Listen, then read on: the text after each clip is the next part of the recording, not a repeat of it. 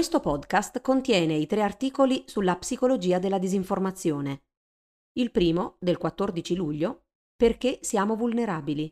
A seguire, Perché è difficile correggere le false convinzioni, del 24 luglio, al minuto 12.50.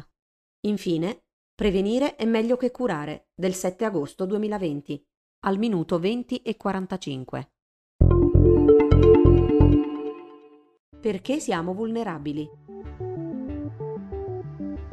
In che modo la nostra mente ci rende più vulnerabili alla disinformazione? First Draft ha spiegato alcuni dei concetti cognitivi più importanti per capire perché siamo così facilmente ingannabili. Ogni concetto è accompagnato da una lettura accademica consigliata per chi volesse approfondire. Conoscere la psicologia della disinformazione, le scorciatoie mentali, le confusioni e le illusioni che ci incoraggiano a credere cose che non sono vere, può insegnarci molto su come prevenirne i suoi effetti dannosi. Attraverso lo studio della psicologia possiamo capire se le correzioni alle notizie false sono efficaci cosa si dovrebbe insegnare nei corsi di alfabetizzazione mediatica e perché, in quanto esseri umani, siamo vulnerabili alla disinformazione. Sebbene questi concetti psicologici siano nati nel mondo accademico, molti hanno iniziato a far parte del linguaggio quotidiano. La dissonanza cognitiva, descritta per la prima volta nel 1957, è uno di questi. Il pregiudizio di conferma ne è un altro. L'interpretazione errata di questi concetti nelle mani di persone non esperte o peggio ancora, divulgatori incompetenti, può contribuire a creare nuove forme di disinformazione. Se giornalisti, fact-checker, ricercatori, conduttori e influencer che parlano di disinformazione non conoscono o non capiscono questi processi psicologici, rischiano di diventare essi stessi parte del problema. Ecco perché è importante conoscere queste dinamiche in modo più approfondito. Avarizia cognitiva. L'avarizia cognitiva è la caratteristica psicologica che ci rende più vulnerabili alla disinformazione. Preferiamo utilizzare metodi più semplici e immediati per risolvere un problema, piuttosto che metodi che richiedono più ragionamento e impegno. Ci siamo evoluti per usare il minor sforzo mentale possibile. Questo fa parte di ciò che rende il nostro cervello così efficiente. Non abbiamo bisogno di pensare davvero tanto per prendere una decisione, ma significa anche che non pensiamo abbastanza quando ne abbiamo bisogno. Per esempio, quando leggiamo distrattamente un'informazione falsa e la prendiamo per vera, senza farci troppe domande. Lettura accademica consigliata. How the Web is Changing the Way We Trust di Dario Taraborelli. Teoria del doppio processo. Secondo la teoria del doppio processo, Dual Process Theory, abbiamo due modi di pensare di base. Sistema 1, un processo automatico che richiede poco sforzo, e sistema 2, un processo analitico che richiede maggiori sforzi. Poiché siamo a vari cognitivi, generalmente useremo il pensiero del sistema 1, quello facile, quando pensiamo di potercela cavare. L'elaborazione automatica comporta il rischio di disinformazione per due motivi. In primo luogo, più è facile elaborare qualcosa, più è probabile che pensiamo che sia vera. Per cui i giudizi facili e veloci spesso sembrano giusti, anche quando non lo sono. In secondo luogo, con l'elaborazione automatica possono sfuggirci dei dettagli, a volte cruciali. Ad esempio, potremmo ricordare qualcosa che abbiamo letto o sentito, ma dimenticare che è stato già smentito. Lettura accademica consigliata A Perspective on the Theoretical Foundation of Dual Process Models di Gordon Pennycook. Euristica. L'euristica consiste in tutti quegli indicatori che usiamo per esprimere giudizi rapidi. Usiamo l'euristica perché ci permette di semplificare analisi complesse e giungere ad una soluzione in tempi rapidi. Il problema dell'euristica è che spesso porta a conclusioni errate.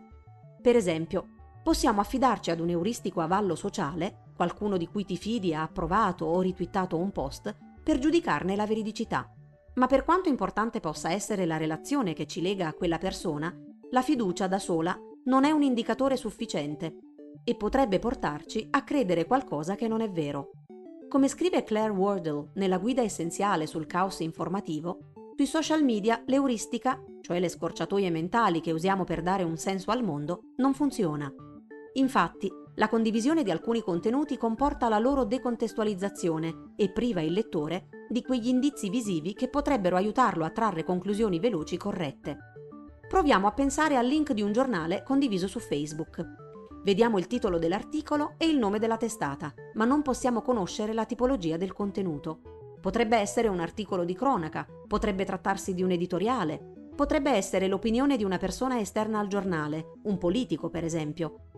Potrebbe addirittura essere satira, Potrebbe essere qualsiasi cosa e il processo euristico davanti ad un contenuto condiviso sui social da una persona che conosciamo potrebbe portarci a conclusioni sbagliate. Lettura accademica consigliata Judgment Under Uncertainty, Heuristics and Biases di Amos Tversky e Daniel Kahneman. Dissonanza cognitiva La dissonanza cognitiva è l'esperienza dovuta alla conoscenza di un'informazione che contraddice le nostre convinzioni. È un'esperienza dolorosa psicologicamente e per questa ragione siamo indotti a rifiutare le informazioni credibili per alleviare la dissonanza. Questo processo inconscio può addirittura portare ad un rafforzamento delle proprie convinzioni, anche dopo aver scoperto che sono sbagliate. Lettura accademica consigliata Fake News in Science Communication Emotions and Strategies of Coping with Dissonance Online di Monica Tadikken e Laura Wolf. Confirmation bias o pregiudizio di conferma.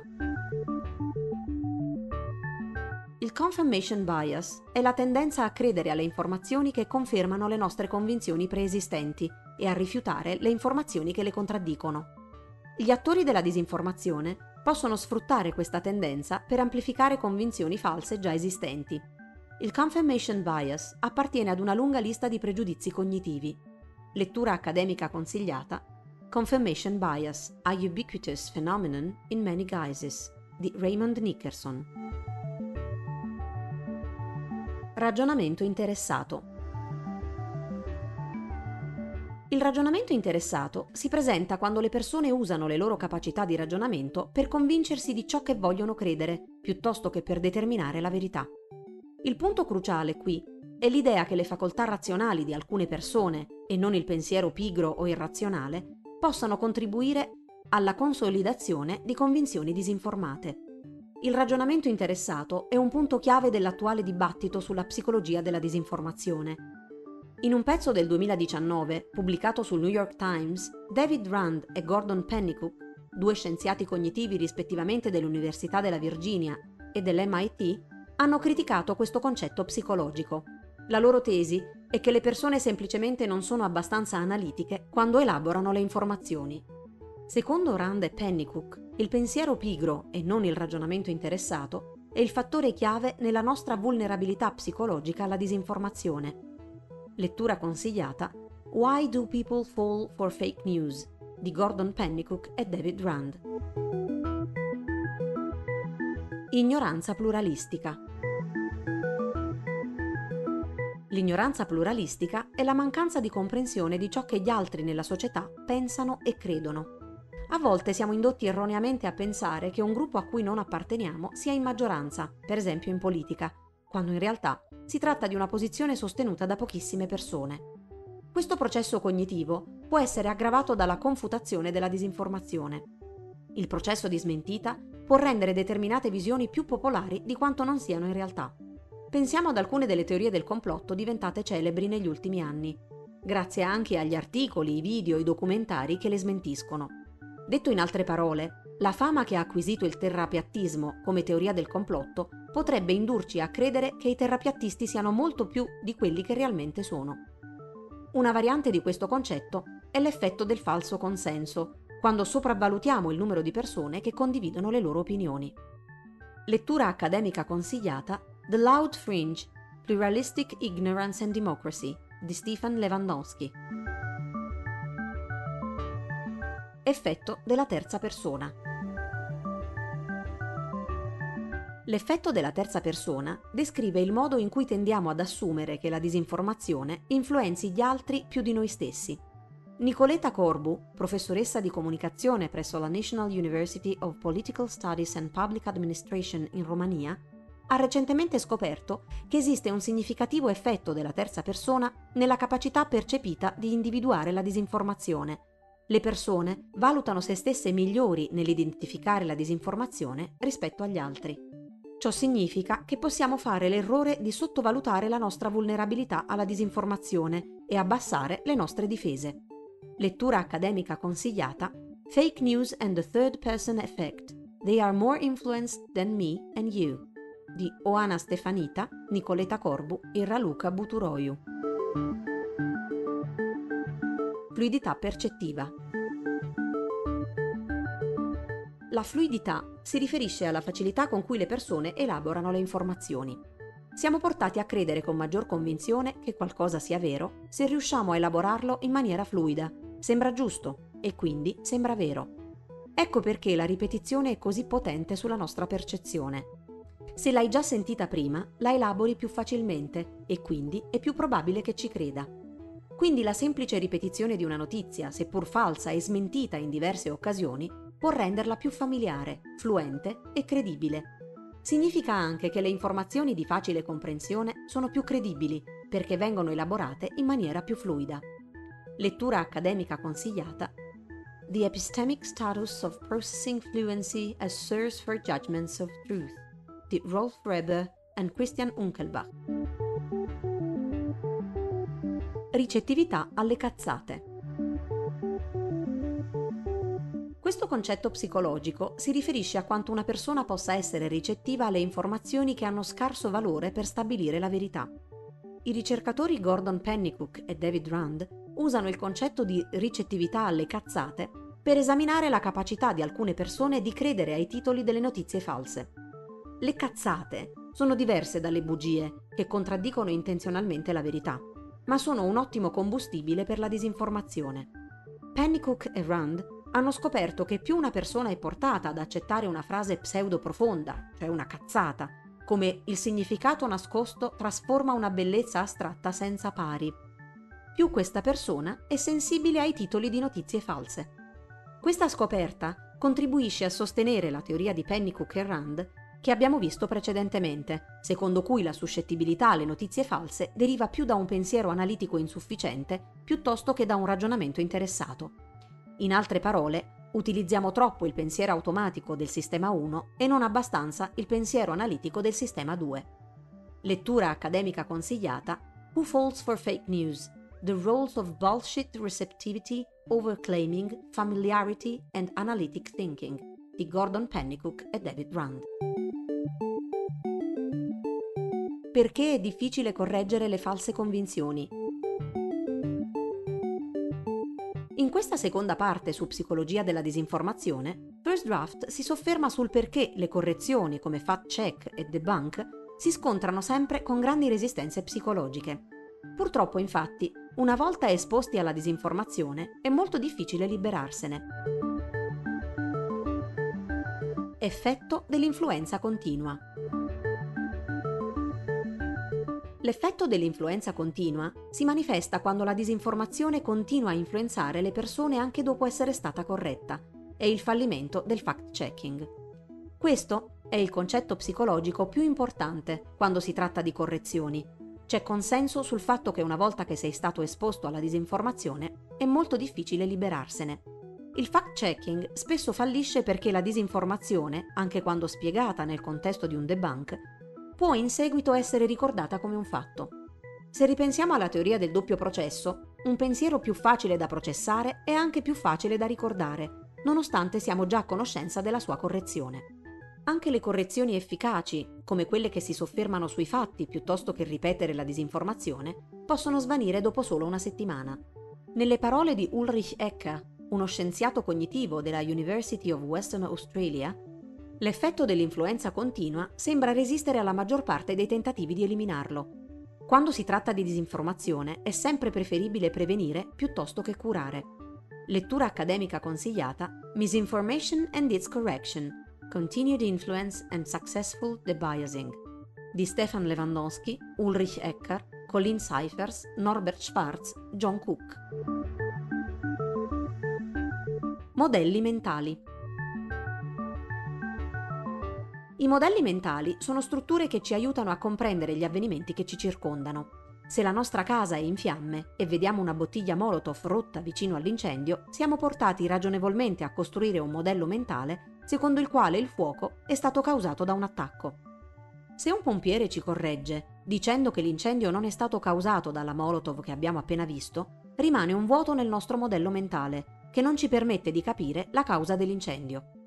Sapere che il nostro modello mentale è sbagliato non è però sufficiente, perché fino a che non saremo in grado di sostituirlo con un nuovo modello mentale, in grado di spiegare coerentemente l'accaduto, è possibile che resteremo intimamente convinti del fatto che la Molotov sia la causa dell'incendio.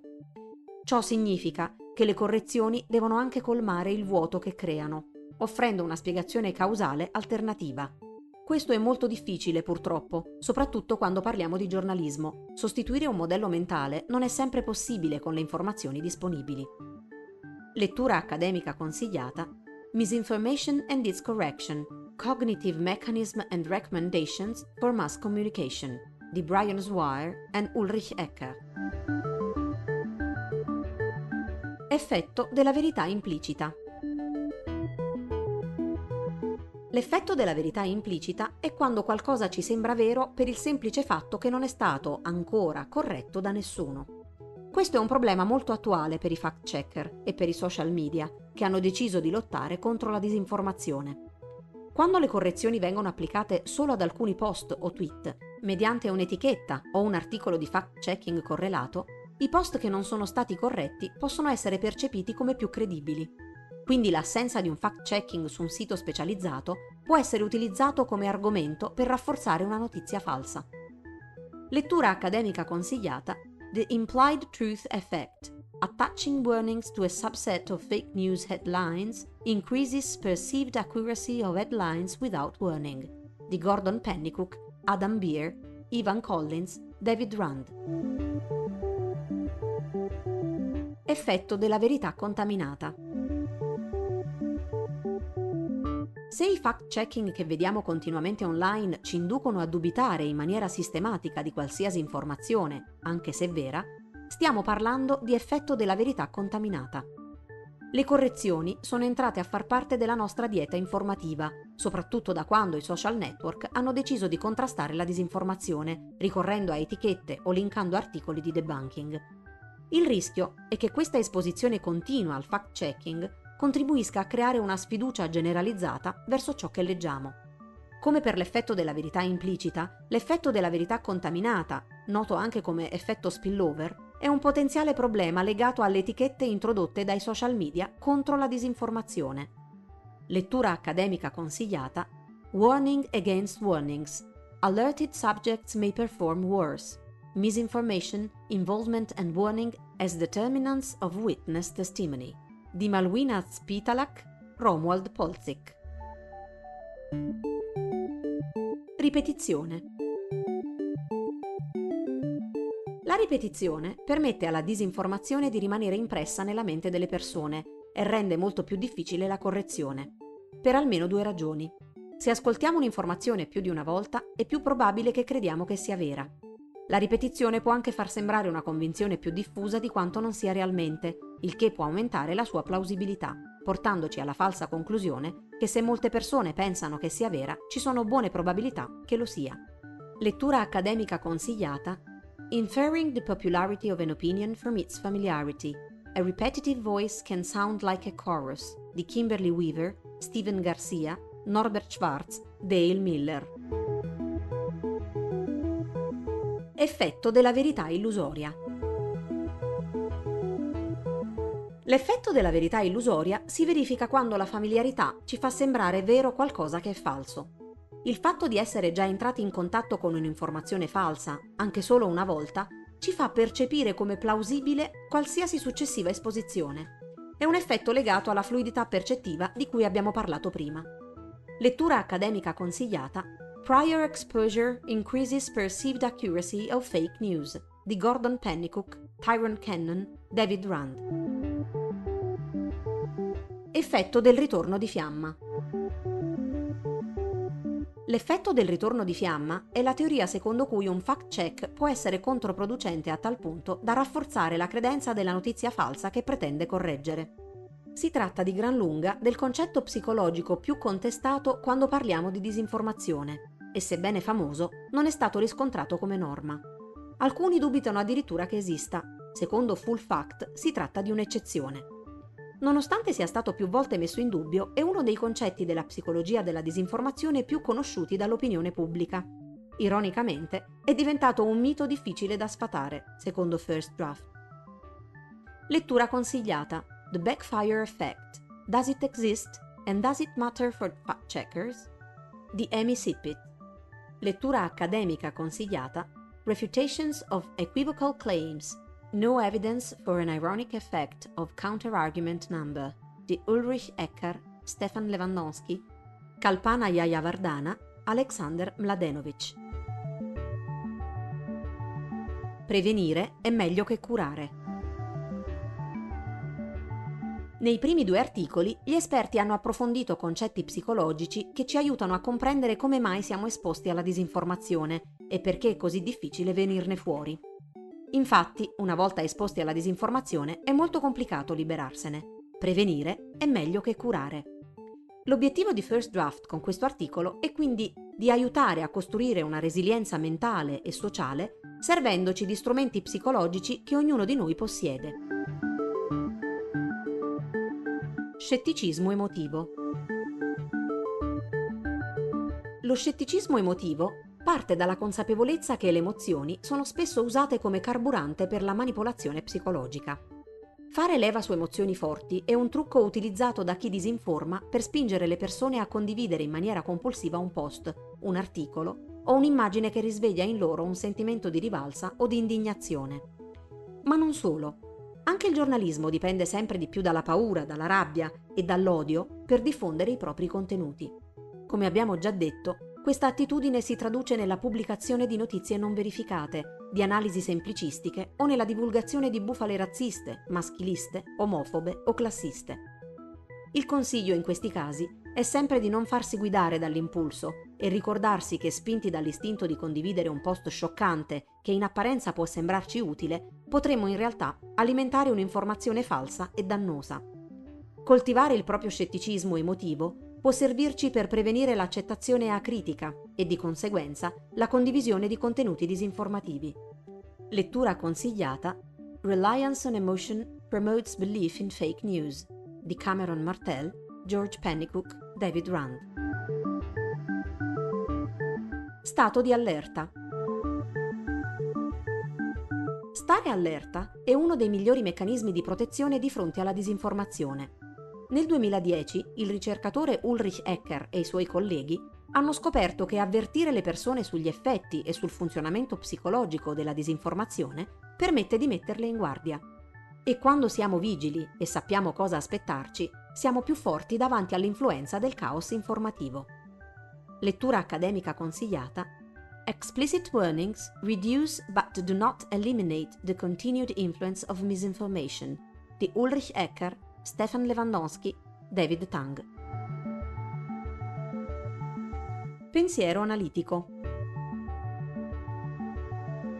Il pensiero analitico è un processo cognitivo che comporta una valutazione ponderata piuttosto che giudizi rapidi e intuitivi. Richiedere a se stessi più di qualche secondo per pensare può aiutare a riconoscere la disinformazione. Lettura accademica consigliata Fake News, Fast and Slow Deliberation reduces belief in false, but not true, news headlines di Ben Spago, David Rand, George Pennicook. Attrito. L'attrito si presenta quando ci troviamo davanti ad un ostacolo che complica l'elaborazione o eventualmente la condivisione di un contenuto, come per esempio un bottone di conferma o una barriera di tipo tecnico. L'introduzione dell'attrito può ridurre la fiducia nella disinformazione. Lisa Fazio, una ricercatrice della Vanderbilt University, ha scoperto che se si crea coscientemente attrito nell'atto di condivisione, ad esempio chiedendo alle persone di spiegare perché pensano che un titolo sia vero prima di condividerlo, è meno probabile che queste diffondano disinformazione. Fermarci a ragionare sul perché consideriamo che un contenuto sia vero prima di condividerlo può essere di grande aiuto. Lettura accademica consigliata Posing to consider why a headline is true or false can help reduce the sharing of false news di Lisa Fazio. Inoculazione. La teoria dell'inoculazione, nota anche come pre-bunking, si riferisce a tecniche che costruiscono la resistenza preventiva alla disinformazione. Il meccanismo è quello di un vaccino. Funziona esponendo le persone a esempi di disinformazione o tecniche di disinformazione per aiutarli a riconoscerli e respingerli in futuro. Si è scoperto che l'inoculazione è efficace nel ridurre la credenza nelle teorie della cospirazione e nell'aumentare la credenza nel consenso scientifico sui cambiamenti climatici. Lettura accademica consigliata Neutralizing Misinformation Through Inoculation. Exposing Misleading Argumentation Technique Reduces Their Influence di John Cook, Stephen Lewandowski, Ulrich Ecker. Una spinta gentile. Gli incoraggiamenti, le spinte gentili, possono concretizzarsi sotto forma di piccoli suggerimenti comportamentali il concetto viene dalla scienza comportamentale ed in particolare dal libro del 2008 Nudge, la spinta gentile. Quando si tratta di costruire resilienza alla disinformazione, i nudge generalmente cercano di stimolare il pensiero analitico. Un recente studio ha scoperto che esortare le persone a preoccuparsi della precisione e correttezza dei contenuti prima di condividerli migliora significativamente il discernimento sulla verità. Lettura consigliata Fighting COVID-19 Misinformation on Social Media. Experimental Evidence for a Scalable Accuracy Nudge Intervention di George Pennycook, Jonathan McFeeters, Yunao Zhang, Jackson Lu, David Rand.